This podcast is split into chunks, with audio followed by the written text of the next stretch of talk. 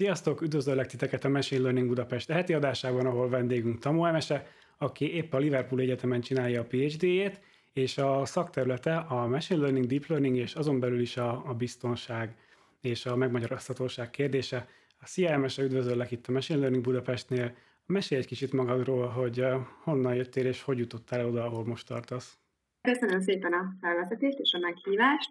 Tamu Emese vagyok és ahogy mondtad, jelenleg a Liverpooli Egyetemen csinálok egy PhD-t, nagyjából a képzés közepén vagyok, és még két éven van hátra, és emellett dolgozom egyébként részmunkaidőben egy angol orvosi AI-os startupnak, és itthon is próbálok azért részt venni a, a történésekben, tehát hogy mondjuk a Stakival most lesz egy közös kis projektem, aminek nagyon örülök, és ezelőtt matematikusként végeztem a Cambridge Egyetemen, ott éltem és tanultam három évig, utána hazajöttem egy évre, itthon egy műszaki cégnél dolgoztam, ahol kis műholdakat fejlesztettünk, az is izgalmas volt, ott mint szoftverfejlesztő voltam lényegében, és ezt követően kezdtem meg a PHD-t, aminek a keretében sok időt itthon is töltök, ez részben személyes okok miatt történt, így részben most a Covid miatt nincs olyan sok értelme kilenni, mert autizálóan minden.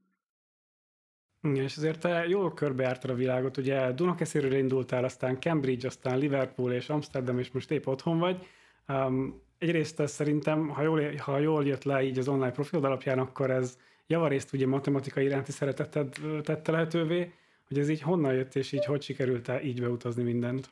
Hát ahogy mondta, Dunakeszin nőttem fel, ott éltem gimi végéig, oda jártam suliba is, a Dunakeszi Radnóti gimibe, és nekem a matek az nagyon, nagyon hamar jött, már nagyon kiskoromban, még első-második osztályban megszerettem, és versenyeken kezdtem indulni. Ez részben családi hagyaték, nekem mindkét szülőm nagyon reálos vonalon mozog, és két bátyám van, ők is ilyen irányba lettek terelgetve, de gondolom tényleg érzékünk is van hozzá valószínűleg, nem csak a neveltetésen múlik. És hát engem ezek a versenyek nagyon megfogtak meg a szakkörök, aztán tehát lett egy-egy eredményem, emiatt egyre több szakkörre mentem, egyre több embert ismertem meg, egyre jobb eredményeim lettek, és ez így magát gerjesztette. És, és nagyon megtetszett ez a, ez a társasági része is ennek, tehát nagyon sok barátom lett ebből a közegből, és, és így tényleg csak egy, egyre jobb, jobb és jobb lett. Alapvetően a matekot egyébként azért szeretem, mert, mert nagyon szórakoztatónak tartottam, mindig én ezt a fejtörős részét ilyen, ilyen játéknak éltem meg, hogy hogyan, hogyan tudunk tényleg logikusan átgondolva eljutni ától B-ig, és hogy ennek milyen nagy öröme van, amikor rájövünk egy ilyen kis feladványra fejtörőre, és engem ez, ez fogott meg nagyon. Túl azon, hogy szerintem elképesztő, hogy mennyi különböző alkalmazott területen tudjuk használni, fizikában, kémiában, és az AI is ugye egy ilyen vonal, és szerintem egyre több, több adat, ahogy így rendelkezésünkre áll, egyre több alkalmazási területen hasznos is a matek, nem csak az elméleti szép matek van, hanem az alkalmazott része is, és, és azért nekem ez így nagyon, nagyon nagy szerelmem volt régóta. Ugye, mivel csomó helyen jártál a világban, ezért gondolom tök sok tapasztalatod van arról, hogy, hogy melyik helyen hogyan állnak hozzá így az innováció meg az AI témaköréhez. Mit gondolsz, hogy mi az, amit, amit haza kéne hozni belőle, és hogy Magyarországon jobban tudnánk csinálni, mint mondjuk máshol már jobban csinálnak? Picit nehéz összehasonlítani azért Magyarországot más országokkal, már csak a mérete miatt is, mert ebből adódóan egészen más keret a kutatásnak például, tehát más az a pénz, ami egyszerűen rendelkezésre áll egy-egy kutatásra, és nem, nem véletlen, hogy itthon inkább elméleti alapkutatásokat csinálnak, mert sokszor ezekhez nem kell ugye anyag, eszközigény annyira. De például ez is lehet egyébként egy ilyen kiugrási pont szerintem, mert az AI is persze kellenek erős számítógépek, de ezt ugye sokszor már azért outsourcolni is lehet, és azon kívül azért leginkább okos emberekre van szükség, akik jó matek, jó matekból, és, és ez itt van szerintem abszolút jelen van. Ami talán más, például Amsterdamban éltem most fél évet, ott is egyszer, három hónapot éltem ott, fél évig dolgoztam ennek a startupnak, ott nagyon érezhető ez a startup kultúra. Tehát rengeteg startup van, mindenki vállalkozni akar, fiatalok csinálják, okosak, nemzetközi. Itthon a nemzetköziség is hiányzik, illetve ez a, ez a menjünk, csináljuk, legyen valami új. Szerintem ebben még van hova fejlődni, de én azt látom, hogy azért az én generációmban egyre több ilyen aktív és tenni akaró értelmes fiatal van. Úgyhogy ez nagyon jó irány. Angliában, hát ott, ott, ott sokkal nagyobb kutatóhálózat van szerintem, mint, mint itthon. rengetegen foglalkoznak ezzel, rengeteg egyetem van, olyan nemzetközi ö, társaságot tudnak bevonzani, ami, ami megint csak hozzáad, és ö, még ami különbség talán, hogy nagyon, nagyon ö, interdisziplináris, tehát nagyon sok különböző tudományterületet próbálnak összeolvasztani, és, és így ö, haladni előre a kutatással. Tehát szerintem itthon még jobban össze lehetne kovácsolni a különböző kutatóintézeteket, akár vagy egyetemek közötti együttműködést, meg ipari szereplőkkel is tulajdonképpen. És az egyik ilyen terület, amivel te is foglalatoskodsz, ez a AI, ugye? És egy kicsit beszélgessünk arról, hogy milyen modellek vannak mostanában, és mire lehet, és mire nem lehet ezeket használni. Nekem például van egy ilyen elképzelésem, hogy egy olyan jövő, amikor van egy, egy ilyen sima, egyszerű szolgáltatás, ami kb. minden orvosnál elérhető, hogy neked a, az eddigi a hisztorid alapján megmondja, hogy mit tudom én, melyik betegségekre vagy érzékenyebb, és akkor ezeket megelőzésképpen uh, tudjuk, hát meg tudjuk előzni még mielőtt kezelni kell, hogy ilyen például mennyire reális, illetve hát tényleg általánosságában mi az, amire már használják, és mi az, amire még nem, de lehetne. Uh-huh. Hát szerintem reálisnak abszolút reális a jövőben, de még nem most, de, de én tényleg úgy gondolom, hogy, hogy ilyen irányba haladunk, és hogy egyre jobb eszközeink vannak, hogy mérjük ezeket a dolgokat, egyre több adatunk áll majd rendelkezésre, és ezáltal egyre pontosabban tényleg szerintem ezt meg lehet jósolni. Tehát például ugye egyre gyakoribbak ezek a Fitbit jellegű órák, ami, amit veszik a, a különböző hát, életjeleinket, vital signs-okat, és, és tehát nekem is több ismerősömnek van ilyen, ugye futáshoz használják, van, aki alvás figyelésére, van gyűrű is hasonló, illetve ami startupnál most dolgozom, Angliában, ott azon dolgozunk, hogy ha egy selfie videót csinálsz magadról, akkor akár a kamerán keresztül, anélkül, hogy te hozzáérnél egy eszközhöz, mint hogy így érintkeznie kell a bőröddel, úgyis egész sok mindent le tudunk olvasni már az alkalmazóról. Tehát például a mm, pulzusodat, az, hogy milyen gyakran veszel levegőt, hogyha infravörös sugárzást is tudunk mérni, akkor hőmérsékletet, esetleg még, még komolyan retinát is lehet vizsgálni. Tehát nagyon, nagyon nagyon potenciál van ebben a technológiában, um, és itt mind az adatról szól, hogy milyen adat áll rendelkezésre, de szerintem abban csak egyre több és több lesz, és szerintem ez egy abszolút jó irány, és remélem, hogy, hogy majd eljutunk oda. A, ami, ami jelenleg nehézség, hogy nagyon fontos, hogy a mi alkalmazási terület ezt ki, tudjuk vinni, ki tudunk vinni egy ilyen terméket, ott ezt biztonságosan tudjuk használni, mert ugye itt emberek életéről kell adott esetben dönteni, és jelenleg több korlátozás is van erre, akár jogi szinten, hogy a GDPR kimondja, hogy neked, mint felhasználónak jogod van egy magyarázathoz. És tehát bármi olyan döntés, ami a te életedet befolyásolja, tehát nem minden döntés, arra neked van egy olyan jogod, hogy meg, megkéred, hogy legyen megmagyarázva, hogy miért született ez a döntés rólad. És persze ennek pénzügyi szektorban is, mondjuk, hogyha ez a tipikus hitel hitel, keret, hitel, hogy pénzt akarsz felvenni, mi alapján döntik el, hogy ezt megkapod, vagy nem. Hivatalosan neked egy, egy jogod van erre, hogy ezt megkérdezt, hogy miért is nem kaptad meg. És ugyanez van egy bármilyen téged érintő orvosi döntés kapcsán. És emiatt a, az igény miatt nagyon nehéz ö, piacra vinni valami terméket, ami megfelelően pontos, mert ugye minél komplexebb egy modell, tipikusan annál nehezebben érthető és amilyen nagyon sok komplikáció van. Tehát gyakorlatilag most még a legtöbb algoritmus, amit használnak ez ilyen orvosi eszközökben, azok, azok alap, hát ilyen sokkal alapvetőbb tanuló algoritmusokat használnak, tehát tényleg döntési fákkal, meg hasonlókat, mert egyszerűen nem, különben nem, nem látják át a, az algoritmusokat eléggé, és a, sokszor a pontosságban a hozadék az nem annyira éri meg a hozzáadott komplexitáshoz képest. Úgyhogy um, ez egy tipikus probléma most, de szerintem, ahogy halad előre a technológia, meg a, a fejlesztés, az AI, én bízom benne, hogy ezt át tudjuk hidalni, és olyan transzparens algoritmusokat tudunk létrehozni, amik, amik pontosabbak és elég pontosak. Igen, amúgy nekem egy ilyen nagyon érdekes téma az volt, hogy amikor arról beszéltek, volt egy ilyen kutatás arról, hogy deepfake-eket ismerünk fel, és arra jöttek rá a kutatók, hogy a deepfake felismerő algoritmus az lényegében a szívdobogásodból származó apró színelváltozásokat veszi észre az arcodon.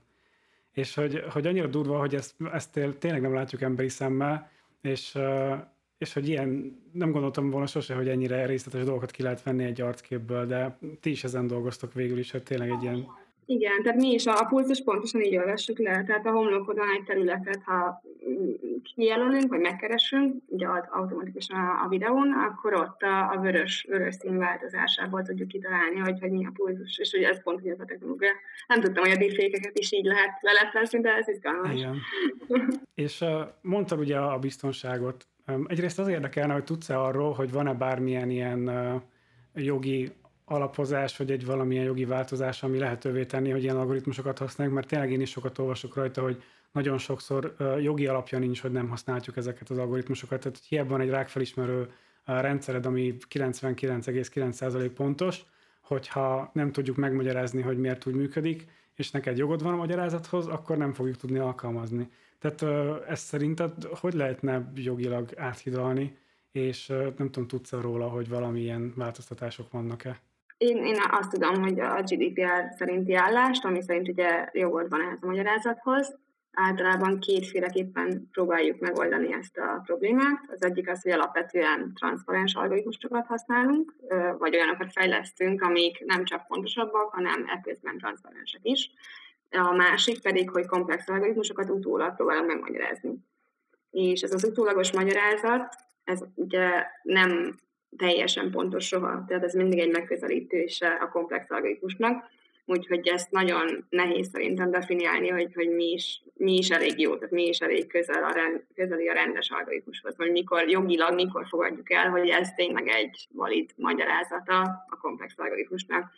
Ez nem egy egyszerű téma, de szerintem ebben elég sok játék van azért, hogy, hogy mikor fogadható el egy magyarázat, illetve hogy, hogy hogyan is teszteljük ezt, mert a magyarázatoknak a másik nagy problémája, túl azon, hogy csak közelítések, és nehéz eldönteni, hogy, hogy mennyire pontosak, hát, hogy, hogy teljesen szubjektívek. Tehát, hogy nem, rengeteg tévelés van ebből, hogy azt gondoljuk, mondjuk ránézésre, hogyha egy képi input van, hogy ez a, ez a magyarázat, ami kijelöli, hogy melyik pixelek voltak a legfontosabbak a döntésben, azt mondjuk, hogy ú, ennek van értelme, mert itt a kutyának a fülét meg az orrát mutatta de ugyanakkor ez teljesen egy, egy szubjektív emberi vélemény, és egyáltalán nem azt tükrözi sok esetben, hogy tényleg az algoritmus mire is figyelt. Szóval nagyon félrevezető lehet egy magyarázat, és a, a PHD témámban is erre fókuszálok, hogy hogyan is tudjuk ezeket a különbözőféle magyarázatokat egy objektív módon összemérni, és tesztelni különböző hát ilyen interpretability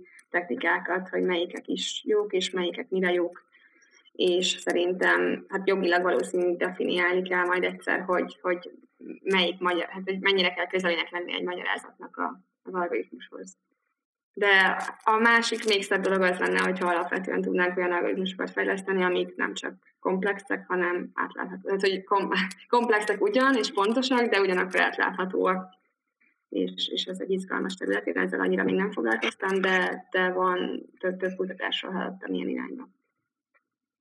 És ez neked mostani kutatási témád is, ez az AI safety, és ugye, ha jól láttam, akkor te részt is vettél egy ilyen kutatásban, talán közös volt valamelyik mostani témavezetőddel, és ott egy modell megbízhatósága úgy volt definiálva, mint a hitelesség és a magyarázat. Tehát ebben a kontextusban ezek a kifejezések mit jelentenek, hogy mikor mondhatjuk, hogy egy modell hiteles és megmagyarázható? Hát igazából ezek nagyon-nagyon kapcsolódó szavak azért, tehát hitelesnek akkor nevezünk egy, egy, hát egy magyarázatot nevezhetünk igazából inkább hitelesnek, hogyha az a, hitele, az a, a, a magyarázat az uh, reprezentálja, hogy miért is hozott meg egy döntést egy modell. És, és a megmagyarázható az meg a modellre utal, hogy melyik modell tudunk valamilyen szinten megmagyarázni. Tehát igazából a célunk ez a hiteles megmagyarázhatóság, hogyha így érthető. És hogyan magyarázunk meg egy mély neurális hálót? Mert tényleg az a, az a probléma ezekkel, hogy annyi paraméter, meg annyi kapcsolat van, hogy hogyha emberi szemmel ránézel, akkor egyszerűen nincs, nincs annyi agykapacitásod, hogy fölfogd ezeket az összefüggéseket, és ezért is működnek ilyen jól, mert ahogy előbb is ugye beszéltünk róla, hogy azért hogyha mászkálsz az utcán, akkor nem nézel az emberek arcán, hogy hopp, akkor ott most ver a szíve, és látszik az értágulás az arcán. De, de hogy hogyan magyarázunk meg egy mély neurális hálót, milyen módszerek vannak, amivel meg lehet magyarázni? Rengetegféle módszer van igazából. sokszor lineárisan próbálunk lokálisan megközelíteni egy modellt például, de ennek kapcsán akkor elmondanám, hogy van, van alapvetően lokális, meg globális magyarázat. Tehát a lokális az mondjuk arra vonatkozik, hogy egy adott döntés meghozott egy modell, mondjuk maradjunk a kutya-macska példánál, hogy na ez a kép melyik, azt mondta a modell, hogy na ez egy macska. És akkor mi lokálisan kíváncsiak vagyunk, hogy miért mondta erre a példára, hogy ez egy macska. És akkor itt megpróbálhatjuk különböző módszerekkel ezt az egy esetet elemezni. A másik a globális, amikor nem csak egy-egy példára vagyunk kíváncsiak, hanem hogy globálisan miért működik így ez a modell. Tehát ez egy átfogó kép, nem, nem csak egy-egy inputra. És sokszor azért egy, egy sok lokális magyarázatból egy globális kép kialakul, de vannak különböző megközelítések, hogy egy, egy adott komplex modellt megközelítünk, a teljes modellt egy egyszerűbbel. És ez például egy globális, egyszerűbb magyarázat de lehet az is, hogy egy-egy példa kapcsán csak lokálisan megközelítünk lineáris modellekkel. Uh, lineáris, igen, lineáris modellekkel egy komplex modellt, hogy ezt az egy döntést miért hozta. Ez is egy példa. Vannak más megközelítések, amikor például a, kikeressük a legközelebbi inputot, amire a modell már más döntést hozott volna. Ugye ilyenkor beszélünk az adversarial támadásokról igazából, tehát az is egy érdekes információt adhat nekünk, hogy, hogy melyik az a, az a legkevesebb pixelben különböző kép, amire már ez a modell más mondott volna. De az is egy érdekes lehet, hogy melyik a legközelebbi kép, amire még ugyanezt mondja, vagy melyik a legtávolabbi, amire még mindig azt mondja, hogy ez is egy macska. És ezekből is így ki lehet puhatolózni, hogy, hogy akkor miért hoz meg egy döntést ez az algoritmus, és, és miért ez a döntés egy adott inputra. De más, más az eset, mondjuk amikor tabuláris adatokról van szó, és nem képiről, mert megint csak a képi adatot egyfelől nekünk könnyű azért kezelni, meg mindig, mert vizuális emberek vagyunk, de egy, egy, egy adathalmazzal, amiben csak számok vannak, vagy más, másfajta adatok, kategóriák, azok, azokat sokkal nehezebb hova tenni kontextusba. Tehát ott, ott már nehezebb definiálni, hogy, hogy, hogy mi is, mi is kell magyarázat de, de a megközelítések hasonlóak alapvetően. És szerinted el lehet jutni valaha olyan szintre, hogy olyan magyarázatokat tudjunk adni, mint mondjuk most a lineáris regresszióra, vagy egy döntési falapú modellre? Tehát, hogy el fogunk tudni jutni olyan szintre, vagy ezek alapvetően vannak annyira komplexek ezek a modellek, hogy csak közelítő választ tudunk majd adni mindig? Hát szerintem, hogyha neurális hálóknál vagyunk, akkor, akkor az közelítő lesz mindig, mert ez szerintem az emberi része nem tudjuk egyszerűen felfogni, mert máshogy működik az agyunk. De én abban bízom, hogy, hogy ki tudunk fejleszteni olyan algoritmusokat, amik, amik átláthatóak maradnak. De tehát igazából ezt inkább úgy képzelem, hogy belefoglalunk egy, egy változat, egy paramétert, ami ezt az átláthatóságot ö, súlyozza, vagy tehát ezt, ezt képviseli, és akkor ezzel együtt optimalizálhatjuk a pontosságot például valami ilyesmi módon. De hát itt is nehéz definiálni, akkor mikor átlátható, hogy mi legyen az a paraméter, ez nem egyszerű. De másfelől egyébként hiába mondjuk egy egyszerű modellt használunk, ott is, hogyha az egy nagy modell, tehát az, az a számunkra átláthatatlan lesz. Tehát, és rengeteg ilyen, ilyen user experience pedig csináltak, hogy, hogy mi az, ami jó magyarázat egy embernek, mi az, amit még átlát, mi az, amit nem. És ez, egy, ez, ez ugye nagyon-nagyon szubjektív, és ez is nagyon fontos, hiszen ez arról szól, hogy hogyan tudjuk elmagyarázni a felhasználónak, hogy, hogy, hogy mi a döntés és miért. De ez, tehát ez is nagyon komplex lehet egy egyszerű modell, és hogyha ez a modell nagyon nagy.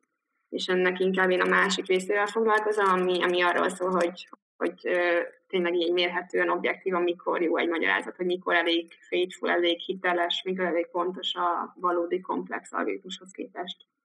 És ezt hogy tudod vizsgálni? Vagy erről beszélsz egyébként, hogy most folyamatban van még ez a kutatás? Folyamat, folyamatban van, de például van egy cikk, ami, ami hasonló témában kijött, és, és ez szerintem nagyon jól uh, szemléltető, hogy miről van szó. Tehát például ott képi inputokat használtak, és különböző, hát ilyen magyarul nem tudom, hogy hogy hívják, de saliency mapeket használtak. Ez az, amiről korábban beszéltem, hogy azokat a pixeleket emelik ki a képen, amik szerinte a legfontosabbak voltak a döntés szempontjából.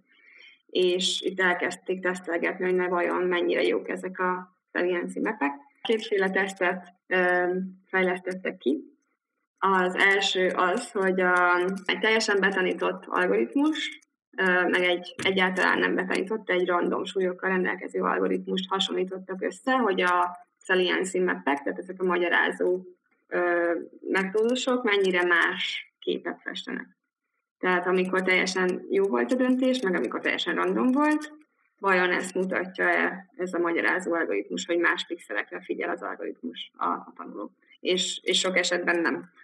Tehát ami elég megdöbbentő, mert ugye azt várnánk, hogy, hogy ha be van tanítva az algoritmus, akkor tényleg a kutyafülét jelölik ki, hogyha nincs, akkor meg random, de nem így volt. És egy másik, nagyon hasonló teszt, amit csináltak, az, az volt, hogy a címkéket cserélték fel, tehát véletlenszerűen osztották ki a kutyamacska címeket, és így, így tanították be az algoritmust, és itt is ugyanazt tapasztalták, hogy akkor, hogyha random címkézés volt, meg hogyha nem, nagyjából ugyanazok a ilyen címepek voltak. És arra jöttek rá, hogy ez azért van, mert lényegében az inputról is belefoglaltak a magyarázatba információt, és a magyarázat azt tanulta meg, hogy mint egy ilyen uh, edge detektor, hol vannak képnek a, a, a fontos részletek, hol vannak határok uh, élénk, meg nem élénk pixelek között. És ez is azért tudott megtörténni, mert, mert nagyon szubjektív, hogy mi, mikor jó egy ilyen magyarázat, és ránéztek a fejlesztők, és mondták, hogy jó, tényleg a kutya füle, ezt akartuk látni, milyen jó és ha nem így van, és ez nagyon fontos, mert ha csak magunkat erősítjük meg, akkor, akkor nem tanulunk tényleg az algoritmusról, meg hogy miért hozott egy döntés, meg mi a fontos az adatban, hanem csak azt erősítjük meg, amit már tudunk. És ez nem tükrözi, hogy miért, miért született egy döntés. A PhD-nek a másik fő területe, ez, ez konkrétan ez az adversarial attacks, amiket már most is említettél. Ebbe szerintem menjünk bele egy kicsit mélyebben, hogy, hogy ez mit is jelent, meg hogy néz ki. Ugye, hogyha hallgató el akarja képzelni, ezek úgy szoktak kinézni, hogy vesz az ember egy képet egy cicáról, majd rászor valami zajt, és az emberi szemmel a cica még mindig cicának látszik, de az algoritmus meg azt mondja rá, hogy után. Igen, um, hát ez, egy, ez is egy nagyon izgalmas téma, szerintem, ezért kutatom. um, um, én, én egyébként leginkább a, a azon gondolkodom, meg az érdekel, hogy ez a két téma, ez a megmagyarázhatóság, meg az edvezőadatok, ezek a hibák hogyan függnek össze. Mert én azt várom, hogy ha egy ilyen hiba történik, mint amikor egy zajt adunk hozzá, vagy egy-egy pixelt változtatunk meg egy képen, és más gondolná az algoritmus, akkor azt várom, hogy egy megmagyarázó, jó megmagyarázó algoritmusokkal ezt tudom jelezni előre vagy, vagy utólag, hogy, hogy itt már az algoritmus másra figyel, itt már más mond magyarázatnak. Mert ugye más, egyszerűen más a, a gépi tanulásnak a logikája, mint az emberi logika. Tehát ahogy mi dolgozunk fel az adatokat, az különbözik. És hogyha olyan algoritmusokat szeretnénk fejleszteni, amik biztonságosak számunkra, akkor fontos, hogy ezt a két látásmódot úgymond össze tudjuk hangolni, hogy, hogy ne, ne csináljunk buta hibákat egy algoritmus. És ez a, ez a különbség szerintem, hogy, hogy egy-egy pixelt csak megváltoztatunk, és az emberi szemnek semmi nem változik, de az algoritmusoknak minden. Ez pont ezt tükrözi, hogy mennyire más, hogy dolgozzuk fel az adatokat mi, meg egy algoritmus, és hogy mindkettő jó, meg valid, de hogy ezeket hogyan tud jól együttműködni biztonságos módon és ez, ez, ez a fő téma, és ez nagyon-nagyon releváns minden olyan területen, megint csak ahol a biztonság fontos, tehát orvostamban, önvezető autóknál rengeteget kísérleteztek ilyenekkel is, hogy kinyomtattak csak egy-egy kis matricát, felegasztották egy-egy táblára, és mondjuk a stop táblát már egy sebességkorlátozó táblának nézte ugye az algoritmus, vagy tényleg egy-egy pixelt változtattak meg, és akkor már a zöld lámpa helyett azt hitt, hogy piros, vagy fordítva. Tehát ezek, ezek valós, való világban fizikailag meg, meg lehet ezt csinálni, hogy tényleg félrevezetünk egy algoritmus, nem csak a laborban ott van, hogy most akkor én próbálkozom a gépemen, hanem ez tényleg egy, egy valós probléma. És ezt uh, hogy kutatod? Tehát mi, mi mondjuk a hipotézised, meg, meg melyik részét vizsgálod ennek az egész témának? Én, én próbálok olyan, uh, hát, olyan detektorokat fejleszteni, tehát ez a, a, a adversarial attack olyan detektorokat fejleszteni, amik felismerik, hogy egy input, ez egy támadó input, ez nem egy természetes ö, jelenség, és erre használok, próbálok használni ö, ilyen magyarázó algoritmusokat. Tehát azt, azt próbálom például nézni, hogy, hogy hogyan mondjuk egy videó inputnál, ahol a egymás utáni képek sorozata egy összefüggő képsort alkot, ott hogyan változik meg egyszer csak mondjuk egy magyarázat, és akkor ott mondjuk ha, ha a kép nem nagyon változott, de a magyarázat meg aránytalanul, akkor feltételezem, hogy ott egy támadás történt, hogy ez valaki direkt félre akarja vezetni ezt az algoritmust. És hát ez összefügg ugye az egész gépi tanulás robosztusságával. Tehát ez, ezek így nagyon összefüggnek az én szememben ezek a témák. Tehát hogyha, hogyha egyetlen egy pixellel ki tudom teljesen uh, zökkenteni ezt az algoritmust, akkor az én, ugye az emberi szemmel nézve az abszolút nem egy robusztus dolog, nem egy biztonságos dolog, és nem értjük eléggé, hogy akkor miért születik egy algoritmus, uh, egy, egy döntés egy algoritmusnak. És, és szerintem ugye ezeket kell jobban szinkronba hozni, és, és uh, aztán lehet hogy, lehet, hogy nem is ez a jó irány, hanem igazából csak minél pontosabb algoritmusokat kell csinálni, és aztán csak sokkal okosabban lesznek, mint mi.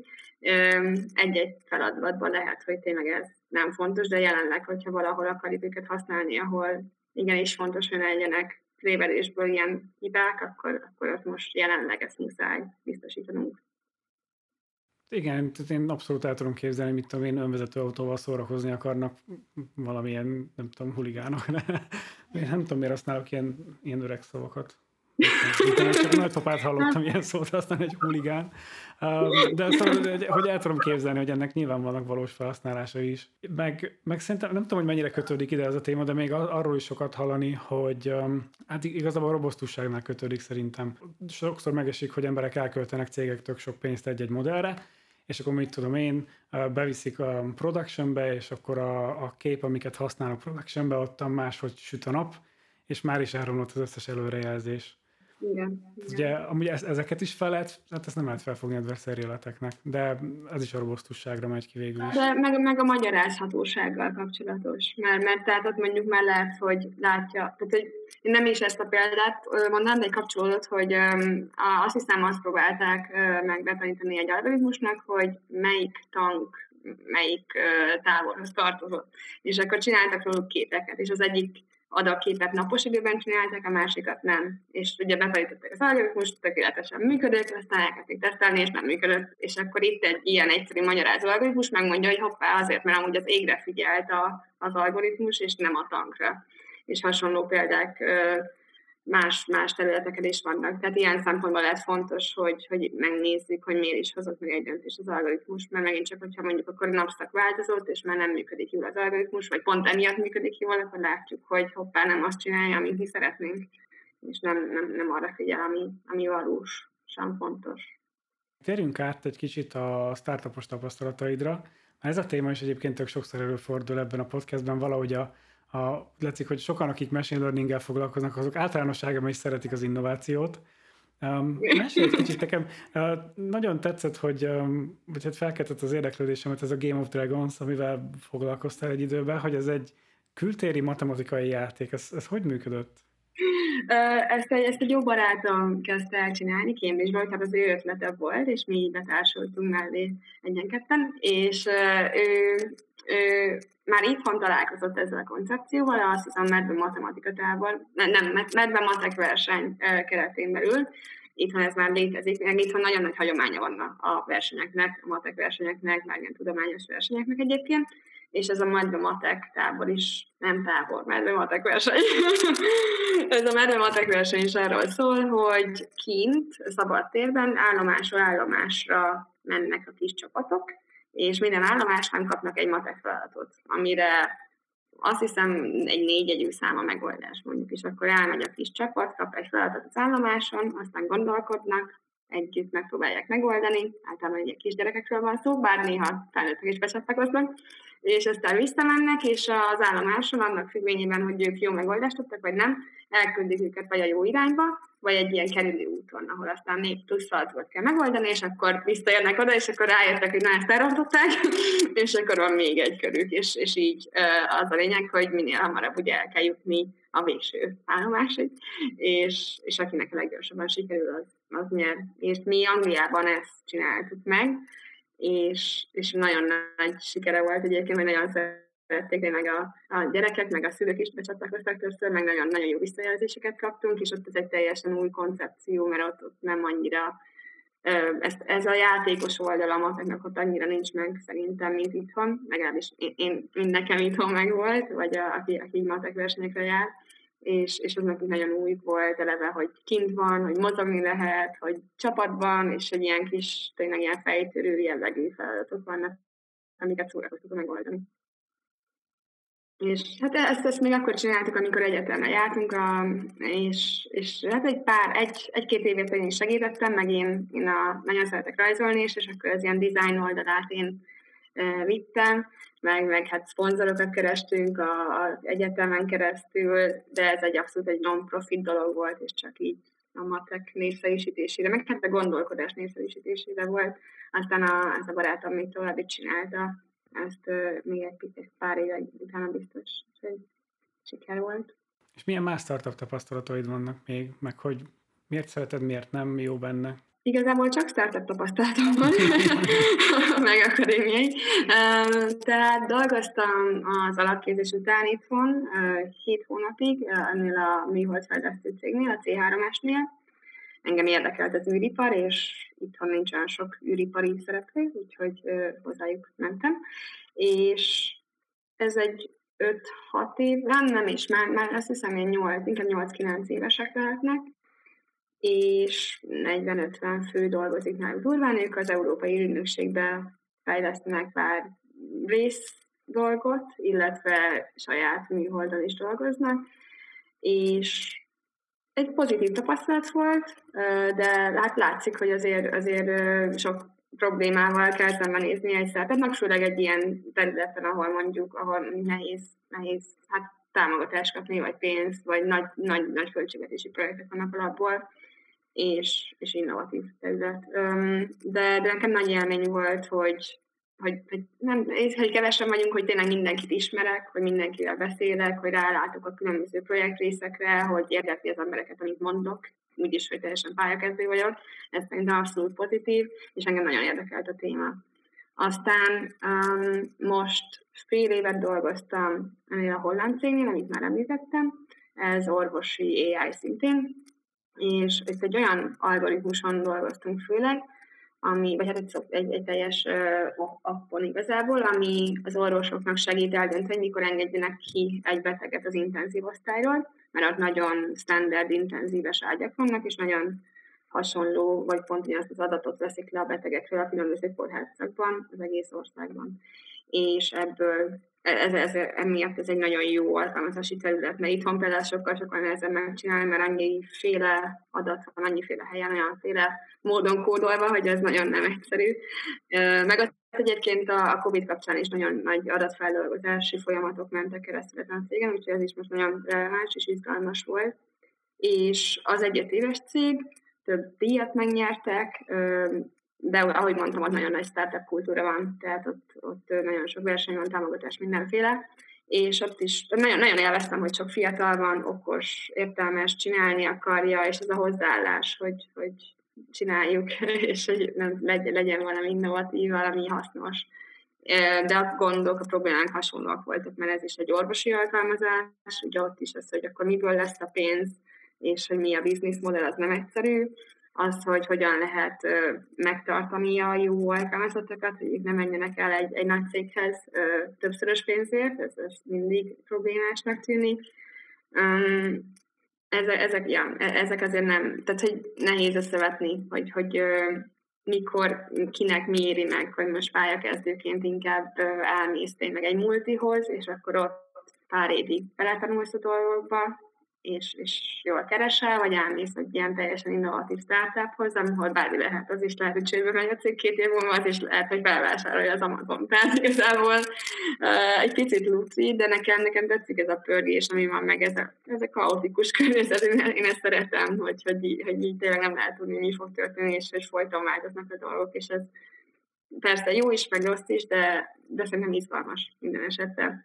És a mostani cég a azt egy Cambridge Gym ismerősöm kezdte el csinálni, ez csak egy egyéves cég, tehát ez, ez aztán teljes káosz, de, de jó értelemben.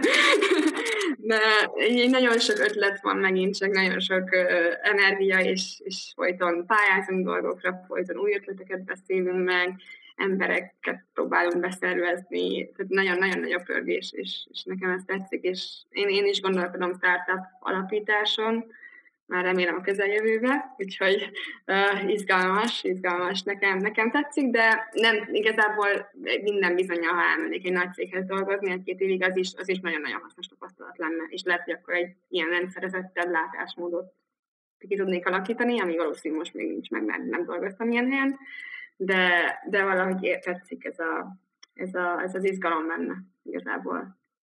És az publikus, hogy milyen startupod lesz, ha startupod lesz? Hát félig meddig igazából. Itthon tervezném Magyarországon csinálni őket, mert én hát egyrészt azért, mert azért, azért ide köt a szívem, meg itt is vagyok sokat, és, és itthon látom azt, hogy, hogy itt mm, elég nagy változást lehet szerintem létrehozni akár egy startup meg még nagyon nem terített a piac azért itthon, tehát nem, nem annyira sok aktív szereplő van szerintem, és, és én, én nagyon szívesen hozzáadnék valamit, és hát az egyik, az egyik irány az, hogy az ilyen AI oktatással kapcsolatos valamilyen szinten, a másik meg tanácsadással igazából. De ez, ez még a jövő zenéje. De, de már szeretném talán elkezdeni így, így a PHD mellett azért.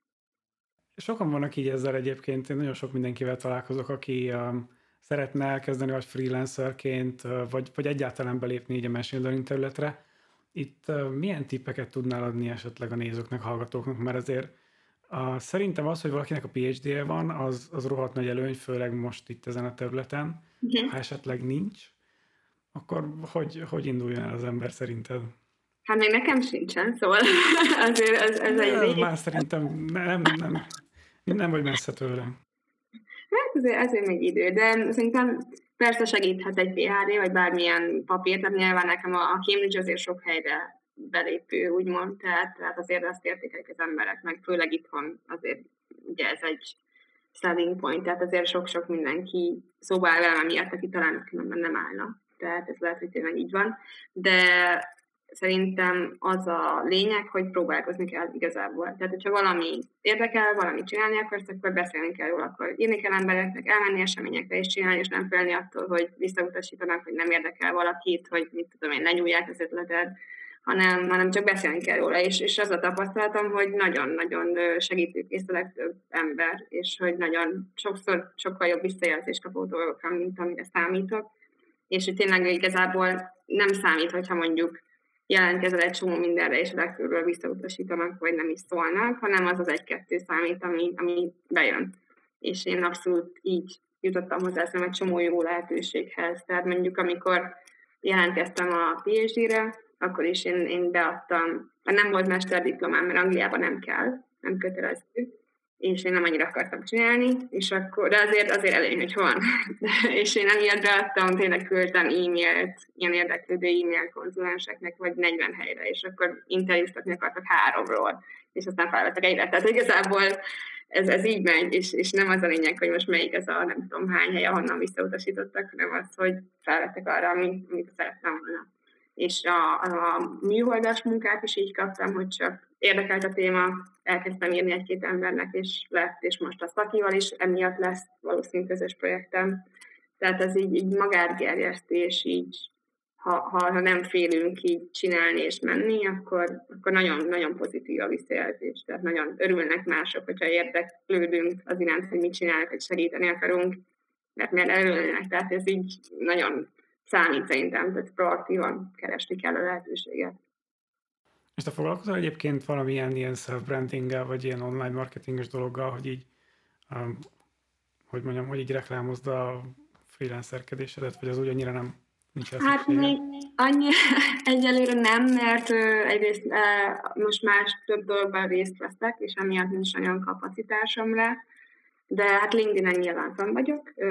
A mostani munkám is LinkedInről jött, mert amit csináltam az Amsterdami cégnél, az nagyon kapcsolódik az, amit most csinálok, úgy találtak meg. Az Amsterdami céghez meg LinkedIn-en keresztül jelentkeztem, de ezek azért így, így számítanak, és, és onnan azért meg szoktak keresni néha, hogy, hogy van-e valami közös nevező, ahol tudnánk együtt dolgozni. De ezen kívül még egyelőre nem de itthon, tehát itthon az a tapasztalatom, hogy nagyon ö, átjárható a rendszer. Mert hogy akik ezzel foglalkoznak itthon, szerintem az, az nem egy olyan nagy társaság. Tehát, hogy lehet tudni, kik az egyetemek, kik az ipari szereplők, milyen konferenciák vannak, és, és itt emberekkel szeretek beszélni, és ez, ez, ez az, amit csinálok szerintem, de nem más módon nem próbáltam meg így marketingelni magam, vagy ilyesmi, de majd talán, hogyha, hát hogyha céget csinálok, akkor muszáj lesz, nyilván. Igen. Na, és szerintem eljutottunk lassan az utolsó kérdéshez, amit minden vendégemtől meg szoktam kérdezni. Mit gondolsz, hogy merre fog fejlődni az AI területe, és mit vársz tőle a jövőben? Hú, hát én, a, én nem véletlenül az egészségügyben várom a nagy áttörést, mert hát ez szerintem azért a legtöbb ember számára egy elég fontos terület, és nagyon-nagyon frusztrálónak, meg szomorúnak tartom, hogy mennyi gyakori betegség létezik, amiről alig tudunk valamit, és közben annyi adat elérhető lenne, hogyha ezt fel tudnánk dolgozni és értelmezni valamilyen ö, szinten, és, és szerintem nagyon-nagyon szomorú, hogy erre még nincs lehetőségünk, és én nagyon-nagyon szeretném, hogy elérjünk oda, hogy adatalapon egészségügyben fejlődést tudjunk elérni, és ahogy egyre idősödik a társadalom, az időseknek is még az életminősége jó legyen és tartható, és, és én ezt szeretném, és ebben bízom, és hát ezért is vagyok részben ilyen területen. És hát emellett abban is bízom, hogy minél, minél több területen tudjuk hasznosítani ezt a technológiát, és, és biztonságos módon a másik területében. De hát összességében tényleg abban bízom, hogy ahogy egyre több adatot le tudunk ö, venni, akár a földről, fizikában, kémiában, akár az emberekről, biológia, fiziológia, ennél, így, így egyre jobban adat alapon tudunk dönteni, és tudunk jobb döntéseket hozni. Tehát egy ilyen emberi gondolkodás kiegészítő másfajta gépi alapú, adatalapú gondolkodást nagyon hasznosnak érzek, és igen, bízom benne, hogy a természettudományokban így, így általánosságban jobban, jobban jelen lesz az AI és a data science. Temesel, köszönöm szépen a beszélgetést. A, annyit mondj még el, hogy a nézők, hallgatók hol tudnak megtalálni, vagy hol tudnak többet olvasni rólad. Hát én, én köszönöm a beszélgetést, és örülök, hogy megismertelek. Um, LinkedIn-en megtalált bárki, Tamu MS-nek hívnak, TH írónál, és csak uh, én vagyok fent szerintem ilyen néven LinkedIn-en. Uh, van egy uh, kutatós oldalam is, a, ami a diák oldalam a PHD-hoz, ott is, ha Google-on valaki rám keres, vagy Liverpool, Tamu MS megtalál, de akár Instagramon, Facebookon ilyen, ilyen dolgokkal is élek, úgyhogy meg lehet találni bárhol, és, és ha valaki írna, írjon nyugodtan. Én nyitott vagyok abszolút, bárkivel szívesen beszélek. Szerintem ez, ez így van jól, és, és, és tényleg, ahogy mondom, a lehetőségek szerintem így teremtődnek. Oké, okay, és akkor majd a linkeket lerakom a leírásba a videó alá, és köszönöm szépen még egyszer a beszélgetést, és további szép napot! Köszönöm szépen, további szép napot neked is!